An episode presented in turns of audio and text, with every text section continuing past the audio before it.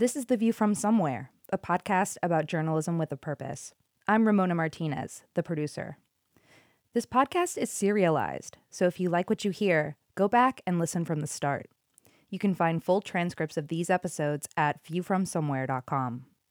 Also, we're currently fundraising to get to the end of our season, and we need you to chip in. If you value what we're doing here and want to be part of making it possible, go to view from somewhere dot com and click on the donate button. By way of warning, this episode contains sounds of gunshots and explosives. Thank you, and enjoy the show.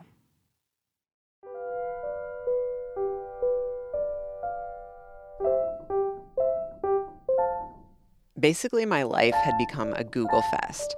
Learn about a rad journalist, Google them, get all the books, try to find them. I was Googling away when I came across Kerry Gruson in this nineteen sixty-nine Wall Street Journal article. The headline, Journalists, Objectivity and Activism.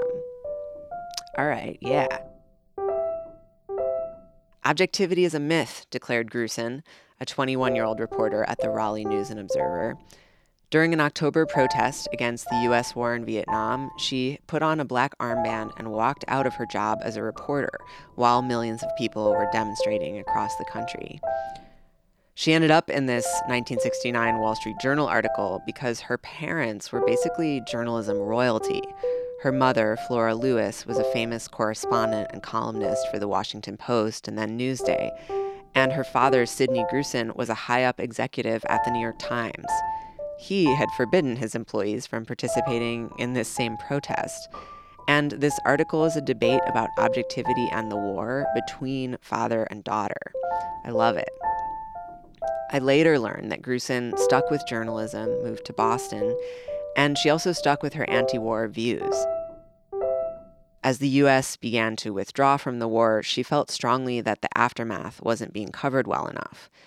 So in nineteen seventy-four, she said goodbye to the man she was in love with, lined up freelance gigs with the Globe and the Chicago Tribune, and set off for Vietnam. She would never make it there. The scars left by the war transformed her in ways she couldn't possibly have expected.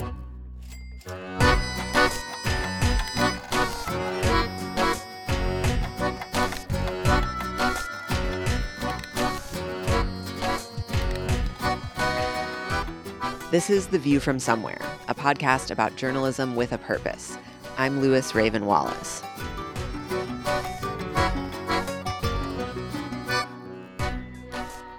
On the last couple episodes, we learned about how objectivity was only really codified in the nineteen twenties and thirties. But by the nineteen sixties, those codes were facing widespread challenges. Young reporters were going to cover civil rights or anti-colonial uprisings, going to Vietnam, and a lot of them didn't want neutrality. They wanted justice. Today, we'll hear stories from a couple of those idealistic reporters, Kerry Gruson and Laura Palmer, who believed in the power of journalism, but also learned during Vietnam just how complicated truth-seeking can be and how reality can shape us as much as we shape reality. I have a bunch of my own questions about how we serve the truth, even if we don't believe in one objective truth. Um, I started Oberlin College in sixty-eight. I went to every anti-war protest in Washington, D C, um, and I you know, was deeply opposed to the Vietnam War. Laura Palmer came of age in a hot moment. During her senior year of high school, Martin Luther King Junior was assassinated. Then Robert Kennedy. The Tet Offensive also happened. The U S was amping up its presence in Vietnam, sending her classmates off to fight this war.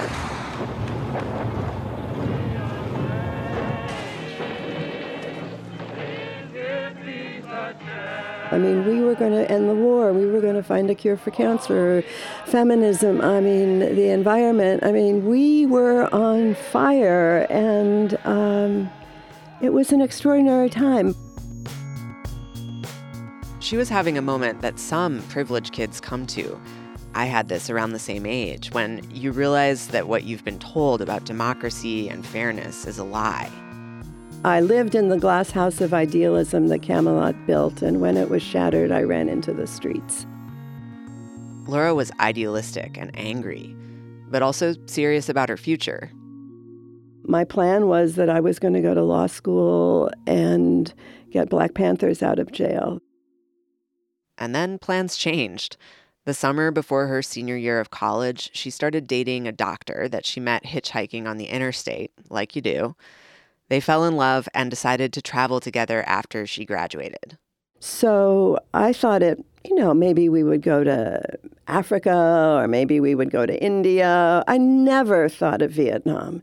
Uh, so when he called me, he was I was home working as a cocktail waitress to make some money, and he called at two in the morning and said, "I have a job offer for six months in Saigon. Do you want to go?" And I said, "Absolutely." I said, "Yes." Um, I'm someone who, while I've never had a plan for my life, um, I've always been curious, and if a door opens, I'll go through, and if something sounds exciting, I'll say yes. So that was how she ended up in the hot streets of Saigon in nineteen seventy-two, speaking no Vietnamese with virtually no job experience. And shocker, she and the doctor broke up, and suddenly she was looking for work. She ended up interviewing for media jobs. She had done a brief internship at N B C on the copy desk, but that was it for journalism experience. I could only answer no to every question. How, uh, do you have any experience in journalism? No, not really. Did you major in journalism? No. Uh, do you speak Vietnamese? No. Do you know anything about the military? No. Do you speak French? Because there was a lot of, as a former colony, a lot of French being spoken. I said, no, I don't. I studied Spanish, and um, I had absolutely um, no qualifications, although I did throw in that I had been a copy boy at N B C. She was getting a lot of no's. But eventually, she got an offer from A B C News to be a radio stringer. She thinks she got the gig because the New York Times was in the middle of a sex discrimination lawsuit, so A B C needed a token woman reporter. The first thing the bureau chief said to me when I started working in the Saigon bureau for A B C News, he sat me in front of him at his desk, and he looked at me, and he said, "I just want you to know that of all the applicants, you were the least qualified." Whatever. Anyhow, she was smart and quick and dove right into the job covering the official war story according to the war's leaders.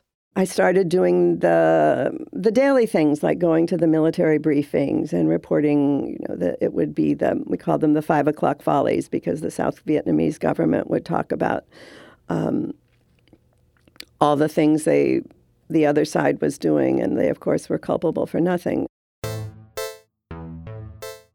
Laura believed in the possibility of reporting truth objectively, but reporting in Vietnam was complicated. Depending on whom you ask, the Vietnam War was either a victory for objectivity or the end of objectivity. People on the left tend to see the former, a courageous press cut through government propaganda to bring home the story of an unjust war. People on the right tend to see Vietnam reporting as the end of objectivity. Anti-war reporters like Laura Palmer were a biased influence that turned people against the war, making it unwinnable. And there were all the limitations of reporting at all on guerrilla warfare with no clear war front, taking in propaganda from both sides.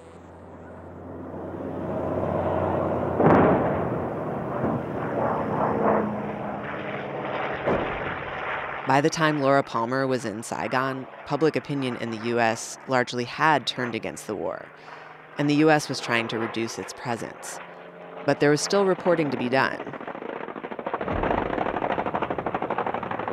In January nineteen seventy-three, President Richard Nixon announced a ceasefire. For the purpose of announcing that we today have concluded an agreement to end the war and bring peace with honor in Vietnam and in Southeast Asia. The following statement is being issued. Not long after this speech, Palmer got her first assignment that took her beyond the press briefings, the basic he said, he said stuff. She flew to Tan My Island in a chopper to interview some of the last combat G Is in Vietnam. She recalls it looking like a summer camp with little bungalows and big sandy beaches. Her army chaperone disappeared, and suddenly she was alone with about a dozen men.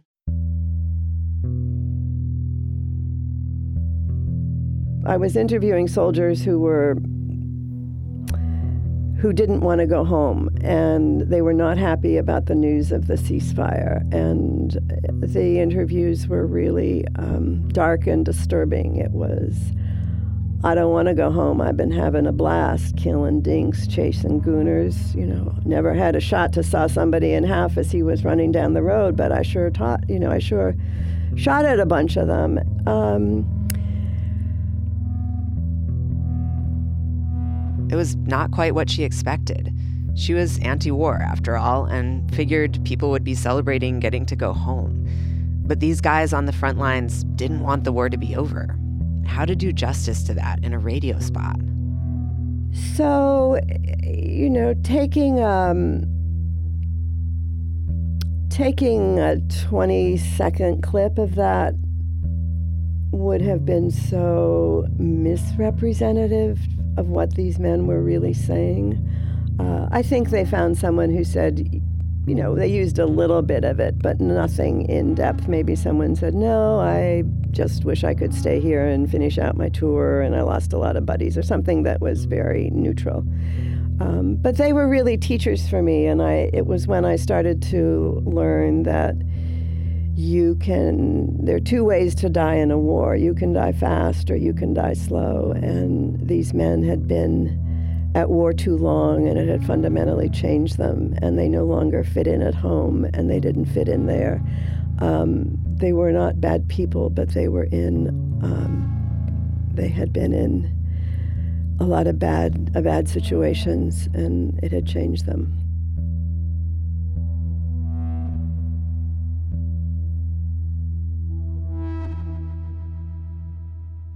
Talking to these men and starting to really see the complexity of their experience, plus talking to communist fighters from North Vietnam and people in South Vietnam as the U S soldiers left, all this changed her.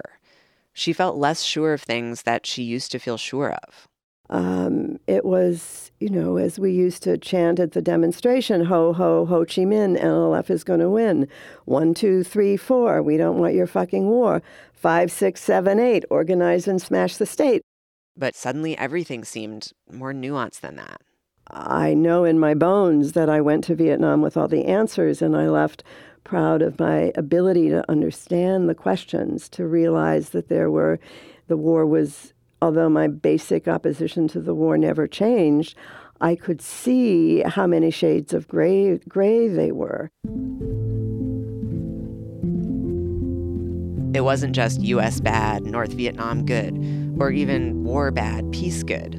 I had friends who were South Vietnamese who, you know, were who hated the communists, and I could see what the war meant through their eyes. And I learned a lot from that. But Laura Palmer still believed, or believed even more than ever, in the possibilities of objective reporting. She says the amount of lying and deception from government authorities actually helped her see the situation more neutrally.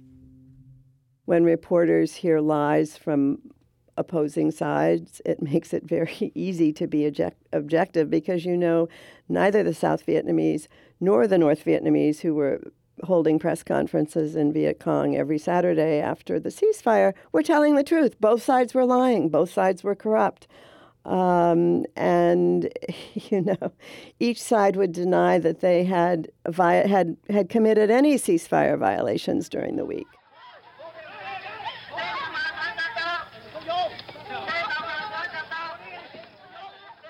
In nineteen seventy-five, Saigon fell to the North Vietnamese.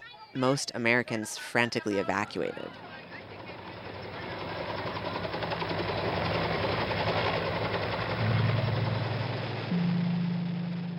But this whole time, in addition to the North and South Vietnamese and the U S, there was another set of sides to the story.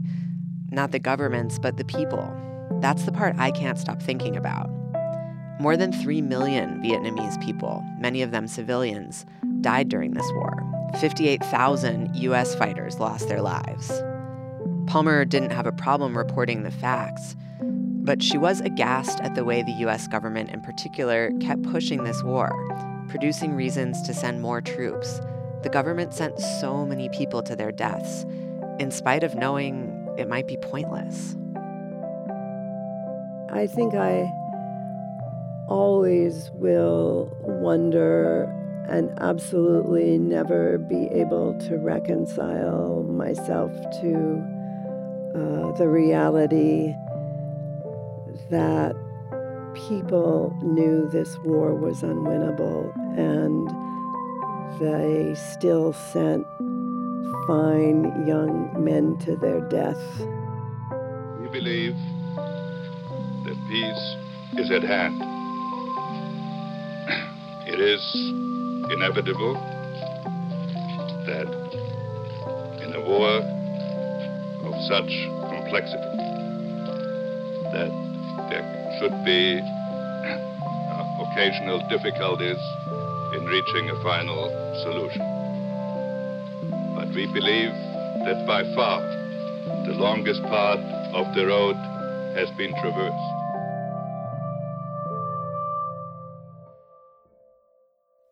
Laura Palmer went on to spend decades documenting stories of returning veterans and stories of families who lost loved ones to war.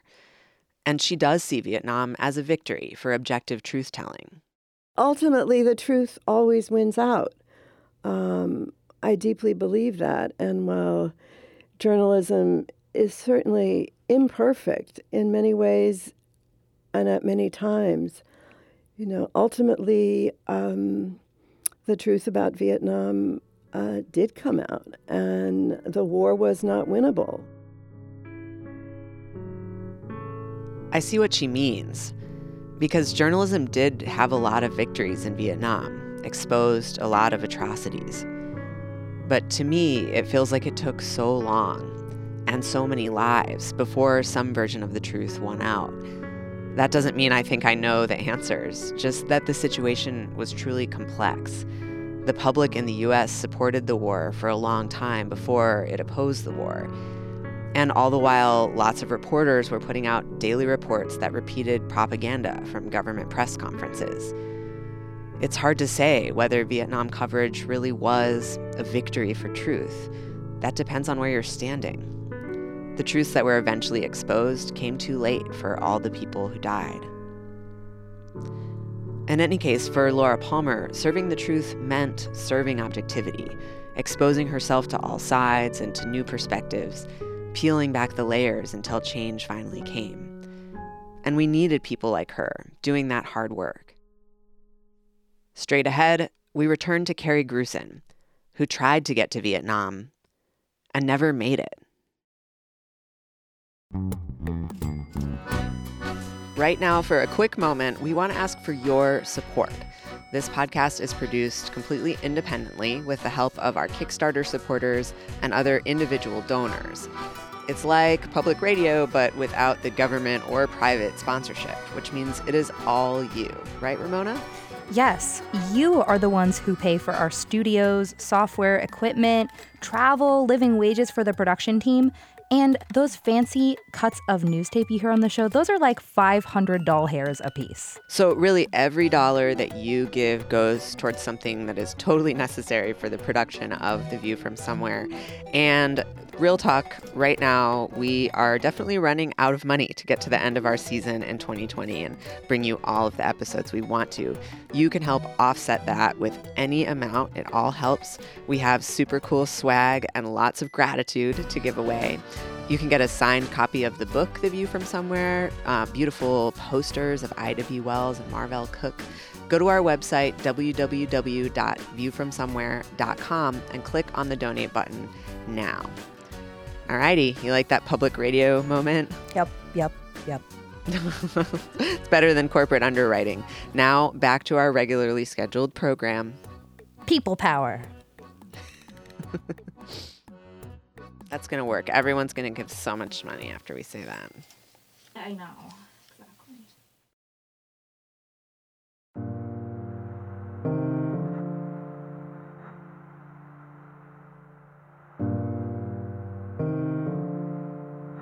Kerry Gruson, the badass woman from the nineteen sixty-nine Wall Street Journal article who said objectivity is a myth, she came up in the same generation as Laura Palmer.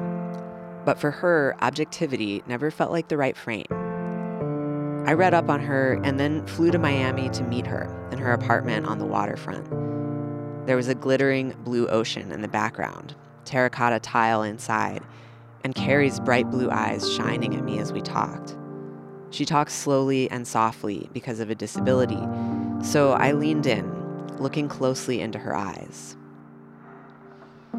You described yourself as stubborn, um, and I can identify with that. um, and I wonder if there are any instances that stand out to you where being stubborn posed a problem for you. There are so many instances. If I were to go into them, we would spend the rest of the interview talking about them. There's a transcript of this on view from somewhere dot com if you'd like to follow along that way. As I mentioned, Kerry's parents were both journalists, and because of their work, she grew up all over the world. Growing up, objectivity and truth came up at the dinner table. I remember long debates with my parents on precisely those issues, because my father, of course, as a product of the times, felt that objectivity was sacrosanct.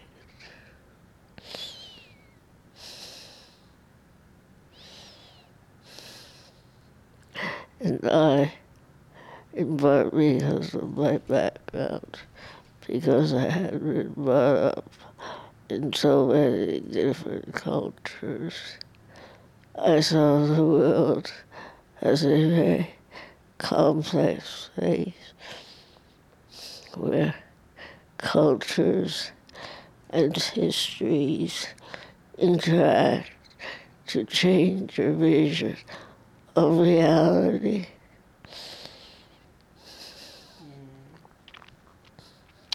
So I was much less sure of what was right and what was wrong, what was objective. I felt that subjectivity really determined your vision of the world, that you see the world through your own eyes.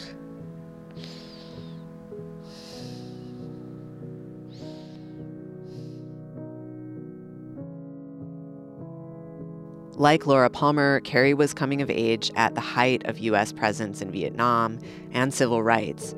She reported for a summer on the civil rights movement in the South, then got that job out of college at the Raleigh News Observer, publicly opposing her own father on the question of objectivity.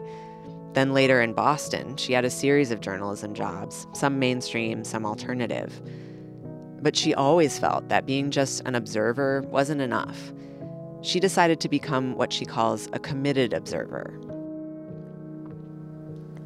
If you're a committed observer, you have to take action, I think, because standing on the sidelines cannot be an option. At a certain point, you are compelled to take action. So she reported, but she also protested. And it was this role of committed observer who did not stay on the sidelines that drew her to head to Vietnam in nineteen seventy-four. After the ceasefire, before the evacuation.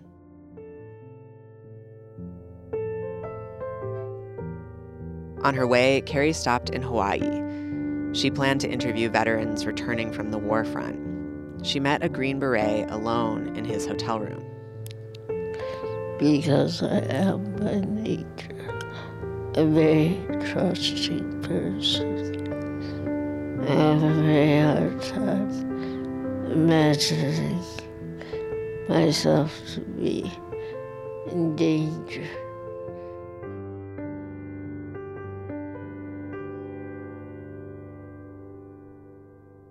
During this interview, the soldier had a P T S D flashback, and he attacked Kerry, thinking she was a Viet Cong fighter. So he strangled me. He, I was going to kill him, so he had to kill me first. So he strangled me, left me for dead.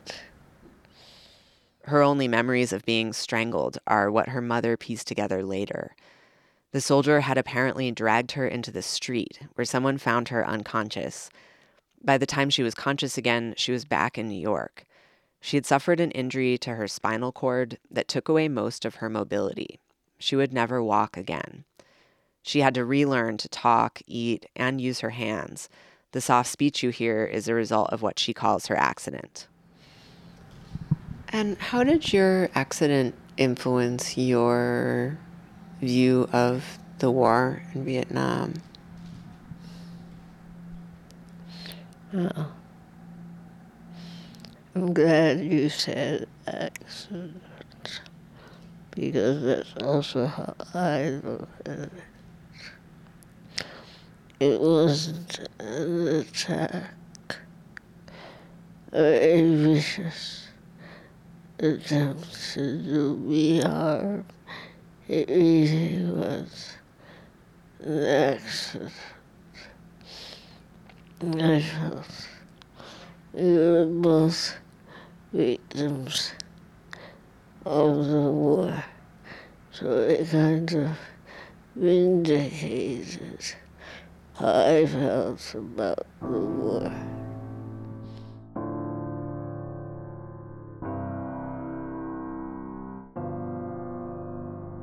Kerry eventually went back to work as a news assistant in the Times Miami bureau, and later she founded an organization, Thumbs Up International, that connects people of all abilities through athletics. As a result of her accident, her head is tilted to the side. She already believed in multiple truths. And now she literally had a different perspective, permanently. Her vision and physical position were changed by her experience. I think my physical disability actually as a positive, because it opens my eyes to a different perspective, literally.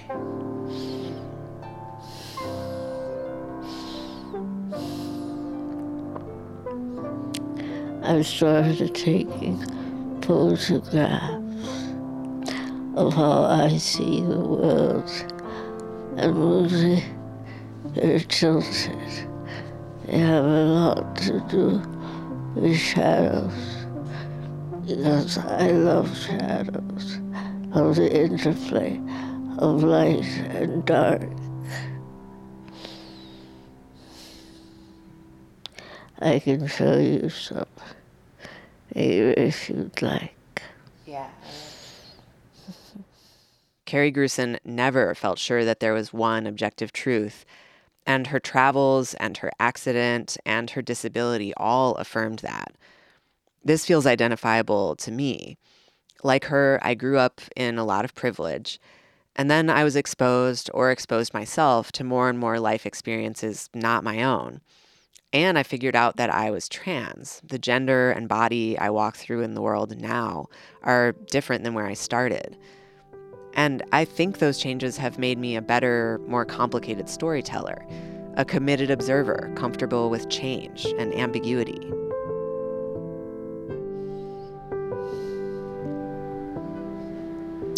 So there are no final answers. It's like life itself. It's a process. And when you stop, be open to the process, and open to the change, open to changing definitions. That's when things get bad and rough and people get hurt. So I think we have to remain open to change and progress. Because without progress and without change, there is death and finality and end and intolerance and conflict.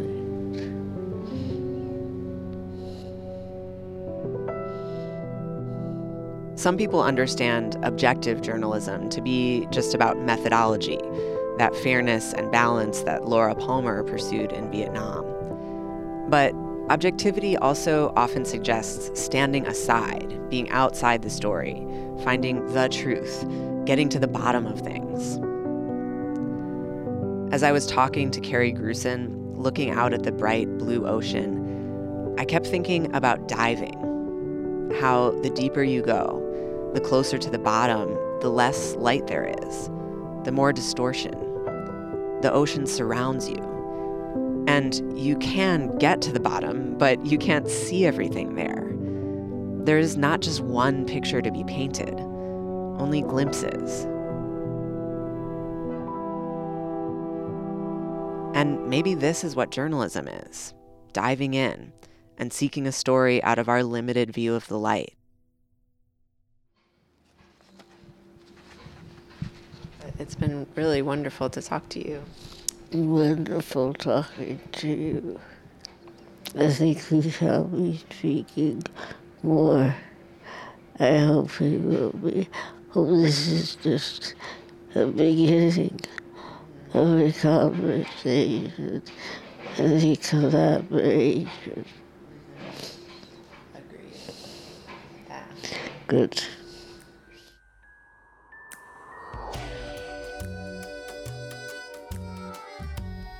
In some ways, I'm more confused than ever about truth and objectivity. But I know that when I look around, I'm swimming in a sea of subjectivity. I just have a million questions. I think about this Rainer Maria Rilke quote that I read when I was probably fifteen.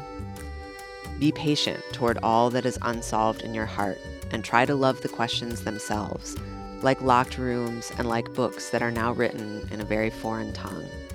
Do not now seek the answers, which cannot be given you because you would not be able to live them. And the point is to live everything. Live the questions now. Next time on The View from Somewhere. Objectivity is impossible. And I don't think there's a newsman alive who really thinks that objectivity is the name of the game in the news media. Ruben Salazar, another groundbreaking journalist who served the truth and gave his life for it, will be turning over the mic to producer Ramona Martinez for this special episode about a Chicano journalism hero. Stay tuned in, subscribe, tell your friends about us, keep asking those good questions. I'm Lewis Raven Wallace, and I am on Twitter at LewisPants. Also, don't forget to go to our website, view from somewhere dot com, to make a donation. You'll be part of this independent effort to change journalism, and you can get amazing posters of Ida B. Wells or Marvell Cook or Ruben Salazar by Billy D, who also designed our logo. And get a signed copy of my book, The View from Somewhere, where you can read more about Kerry Gruson and Vietnam War reporting. Thanks, as always, to producer Ramona Martinez. Hey, Ramona, what you got? Hey, Lewis. Our theme music is by Dogbotic. Additional music by Poddington Bear. Our distributor is Critical Frequency. Thanks to our genius editorial consultant on this episode, Carla Murphy, and thanks to W U N C for use of a studio. Check out view from somewhere dot com to donate, and you can also support us by reviewing us and giving us some stars in your podcast app. Talk to you in a few weeks.